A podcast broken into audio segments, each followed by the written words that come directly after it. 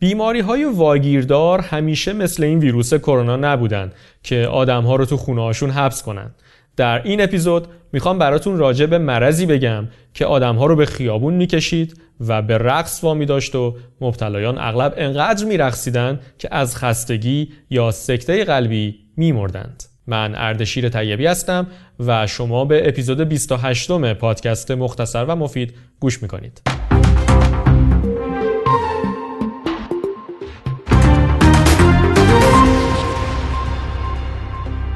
شما دوست دارید چطوری بمیرید؟ هیچکس نمی‌دونه ولی به هر حال این شطوریه که دم در خونه هممون خواهد خوابید. ممکنه که بیماری گریبانگیرتون بشه ممکنه در یک سانحه تصادف بمیرید و اگر قدری خوششانس باشید احتمالا در پیری و بعد از یک زندگی طولانی و در حالی که خواب هستید با آرامش کامل از دنیا میرید اما ساکنین شهر استراسبورگ در یکی از روزهای جولای سال 1518 وقتی صبح از خواب بیدار شدن فکر نمی که ممکنه از رقص بمیرن. کل ماجرا از اینجا شروع شد که زنی به نام فقاوتروفه از منزلش در استراسبورگ که اون زمان بخشی از امپراتوری روم بود بیرون اومد به وسط خیابون رفت و شروع کرد به رقصیدن. او تمام هفته رو در سکوت کامل به رقص ادامه داد و همینطور که پیش می‌رفت حرکات او به دیگران هم سرایت می‌کرد و اندک اندک تعدادی از همشهریاش هم بهش پیوستند. تا آخر اون هفته تعداد رقاسان در خیابان به 34 نفر رسید و همگی به همراه خانم تروفه چنان میرقصیدن که به نظر نمی رسید قرار باشه به زودی متوقف بشن. خیلی زود تعداد بیشتر هم شد. ظرف مدت یک ماه اپیدمی رقص 400 نفر دیگر رو هم درگیر خودش کرد و همگی در وسط خیابونهای استراسبورگ پیچ و تاب میخوردند و بالا و پایین میپریدند.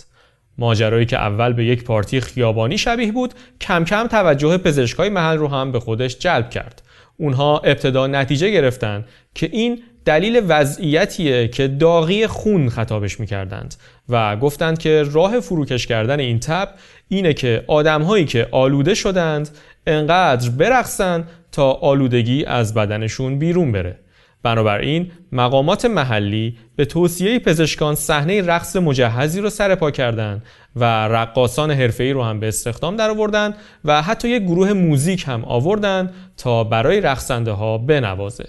اما این اقدام نه فقط از هیجان رقصنده ها کم نکرد بلکه دقیقا برعکس اونها بیشتر و شدیدتر به رقصیدن ادامه دادند بسیاری از کسانی که میرقصیدند از خستگی قش کردند و تعدادی هم بر اثر سکته و حمله قلبی جان خودشون رو از دست دادند.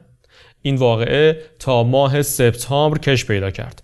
یعنی برخی از مردم برای دو ماه تمام داشتن وسط خیابون میرقصیدند مقامات شهر در مونده از هر راه حلی به سراغ کیشیش ها رفتند. کشیش ها پیشنهاد دادند که رقاص ها رو به سمت عبادتگاه هدایت کنند بلکه خدا خودش بتونه این جنون رقص رو از تن اینها دور کنه. می‌دونم که احتمالا الان دارید به این فکر می‌کنید که من شما رو سر کار گذاشتم و دارم یک قصه خیالی رو تعریف می‌کنم. ولی این ماجرا خیلی واضح در اسناد تاریخی قرن 16 هم مستند شده و شگفتانگیز این که این تنها مورد از این اپیدمی غریب هم نیست. واقعی مشابهی در آلمان و سوئیس هم رخ داده. اما هیچ کدوم ابعادش به بزرگی مورد استراسبورگ در 1518 نبود. حالا سوال اینجاست که چه چیزی مردم استراسبورگ رو چنین و تا سر حد مرگ به رقص وامی داشت؟ جان والر مورخ و استاد دانشگاه میشیگان که خودش مقاله هم در این باره نوشته میگه که این ماجرا احتمالا به ویتوس قدیس مربوط باشه. ویتوس یکی از قدیسان مسیحی بود که اروپایی های قرن 16 هم معتقد بودند که او می‌تونه چنان نفرینی بر جان مردم بندازه که به تاون رقص مبتلا بشن. اما نفرین ویتوس قدیس تنها مشکلی نبود که مردم استراسبورگ در اون زمان باهاش روبرو بودند. بیماری و قحطی هم همزمان در اون شهر رواج داشت و ممکنه اضطراب فزاینده و بیماری هایی که افراد باهاش درگیر بودند جرقه خرافات مربوط به نفرین ویتوس قدیس و تا اون رقص رو زده باشه. پروفسور والر یک کتاب هم داره به نام زمانی برای رقص زمانی برای مرگ. داستان خارق العاده اون رقص در 1518 و در اون کتاب میگه در این که این اتفاق واقعا رخ داده تردیدی نیست. والر میگه مستندات تاریخی مثل گواهی فوت، خطبه های کلیسا، یادداشت های پزشکان، وقایع نگاری محلی و منطقه‌ای و حتی یادداشت های شورای شهر استراسبورگ همه معید این هستند. که قربانیان واقعا مشغول رقص بودند. اونها صرفا یک لرزش معمولی یا تشنج نداشتند اگرچه اغلب دچار قش می شدند اما قبل از اون با دستهای باز و حرکتهای منظم پا کاملا آداب یک رقص معمولی رو به جا می آوردن. یک تئوری دیگه هم هست که میگه ممکنه قربانیان ناخواسته قارچی به نام ناخونک قلات رو مصرف کرده باشند. قارچی سمی که روی قلاتی مثل گندم و چاودار شکل می‌گیره و باعث تشنج و توهم میشه. ترکیبات این قارچ مشابه همون موادیه که از اون در تولید داروهای روانگردانی مثل LSD استفاده می‌کنن.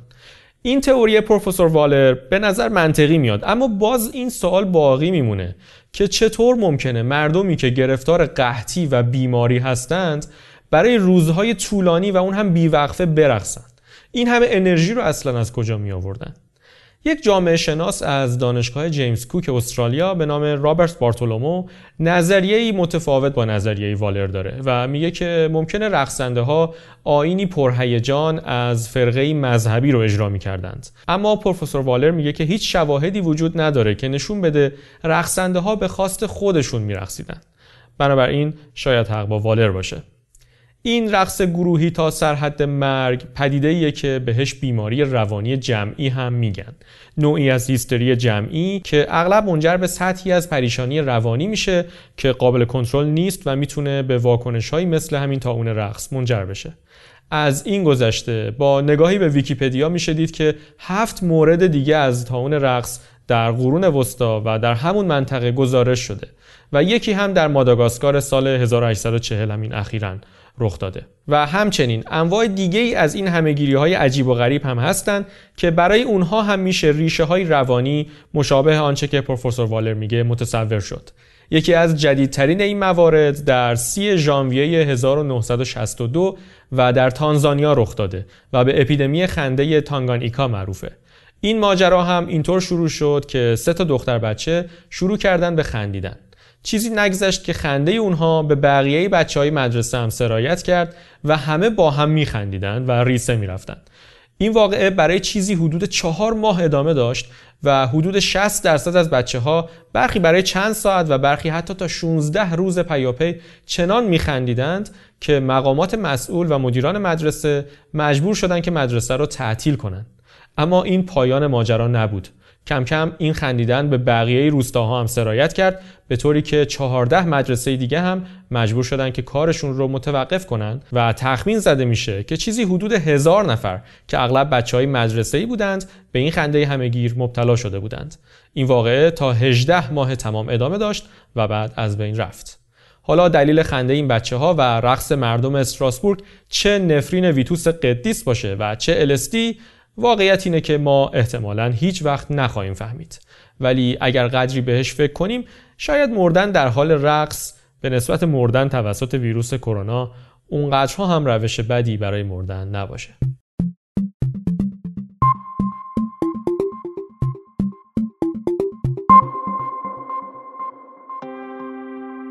ممنون که شنونده پادکست مختصر و مفید هستید.